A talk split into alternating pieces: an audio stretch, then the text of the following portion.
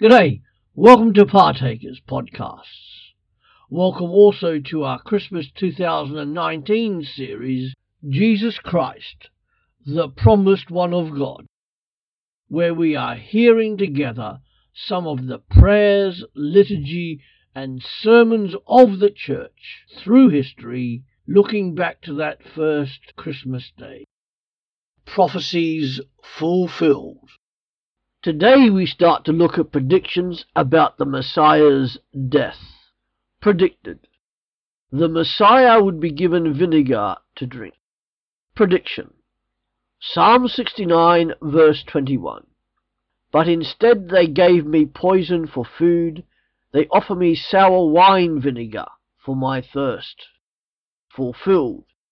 Matthew chapter twenty-seven and verse thirty-four. The soldiers gave Jesus wine mixed with bitter gall and vinegar, but when he had tasted it, he refused to drink it. And John chapter nineteen, verses twenty-eight to thirty. Jesus knew that his mission was now finished, and to fulfill Scripture he said, "I am thirsty." A jar of sour wine vinegar was sitting there, so they soaked a sponge in it, put it on a hyssop branch and held it up to his lips. When Jesus had tasted it, he said, "It is finished." Then he bowed his head and released his spirit. Predicted. The Messiah would be crucified with criminals. Prediction. Isaiah chapter fifty-three and verse twelve.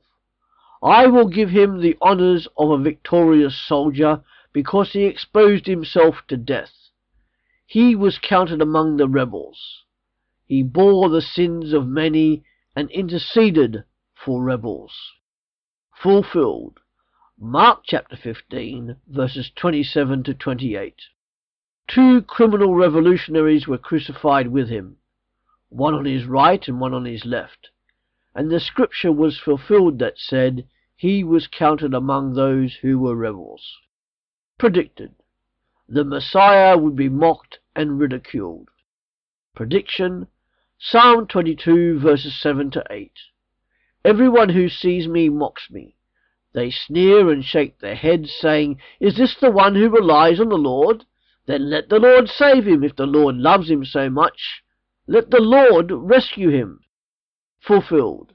Luke chapter twenty-three and verse thirty-five. The crowd watched and the leaders scoffed. "He saved others," they said.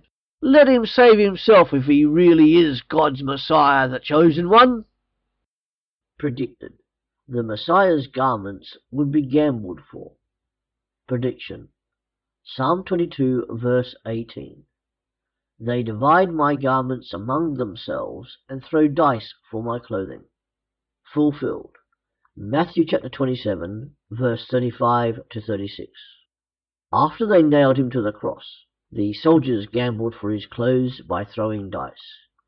Then they sat around and kept guard as he hung there. Predicted. The Messiah would pray for his enemies. Prediction. Psalm one hundred nine, verse four. "I love them, but they try to destroy me with accusations, even as I am praying for them." Fulfilled. Luke chapter twenty-three and verse thirty-four.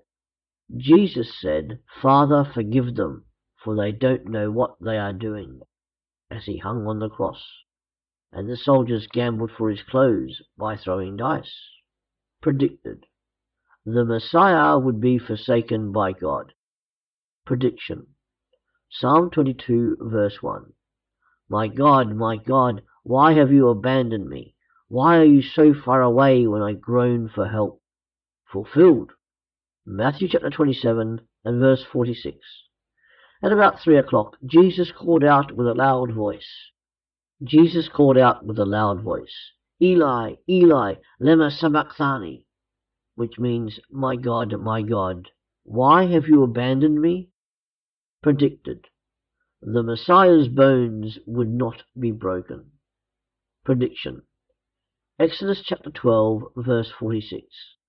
"Each Passover lamb must be eaten in one house. Do not carry any of its meat outside, and do not break any of its bones." Psalm thirty-four, verse twenty. For the Lord protects the bones of the righteous. Not one of them is broken. Fulfilled.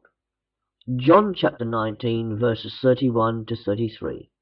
It was the day of preparation, and the Jewish leaders didn't want the bodies hanging there the next day, which was the Sabbath, and a very special Sabbath because it was the Passover. So they asked Pilate to hasten their deaths by ordering that their legs be broken. Then their bodies could be taken down. So the soldiers came and broke the legs of the two men crucified with Jesus. But when they came to Jesus, they saw that he was already dead, so they didn't break his legs. Predicted. The Messiah's side would be pierced. Prediction. Zechariah chapter twelve, verse ten.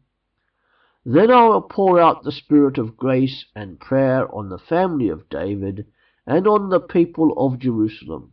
They will look on me whom they have pierced and mourn for him as for an only son. They will grieve bitterly for him as for a firstborn son who has died. Fulfilled. John chapter nineteen, verses thirty-four to thirty-seven. One of the soldiers, however, pierced his side with a spear, and immediately blood and water flowed out. This report is from an eyewitness giving an accurate account. He speaks the truth so that you also may continue to believe.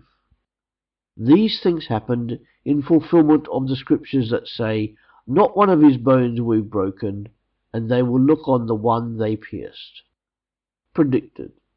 The Messiah would die and be buried with the rich. Prediction. Isaiah chapter fifty-three, verse nine. He had done no wrong and had never deceived anyone, but he was buried like a criminal. He was put in a rich man's grave. Fulfilled. Matthew chapter twenty-seven, verse fifty-seven to sixty. As evening approached, Joseph, a rich man from Arimathea, who had become a follower of Jesus, went to Pilate and asked for Jesus' body. And Pilate issued an order to release it to him. Joseph took the body and wrapped it in a long sheet of clean linen cloth. He placed it in his own new tomb, which had been carved out of the rock. Then he rolled a great stone across the entrance and left. Predicted. The Messiah would be a sacrifice for sin. Prediction. Isaiah chapter fifty-three, verses five to twelve. But he was pierced for our rebellion, crushed for our sins. He was beaten so we could be whole. He was whipped so we could be healed.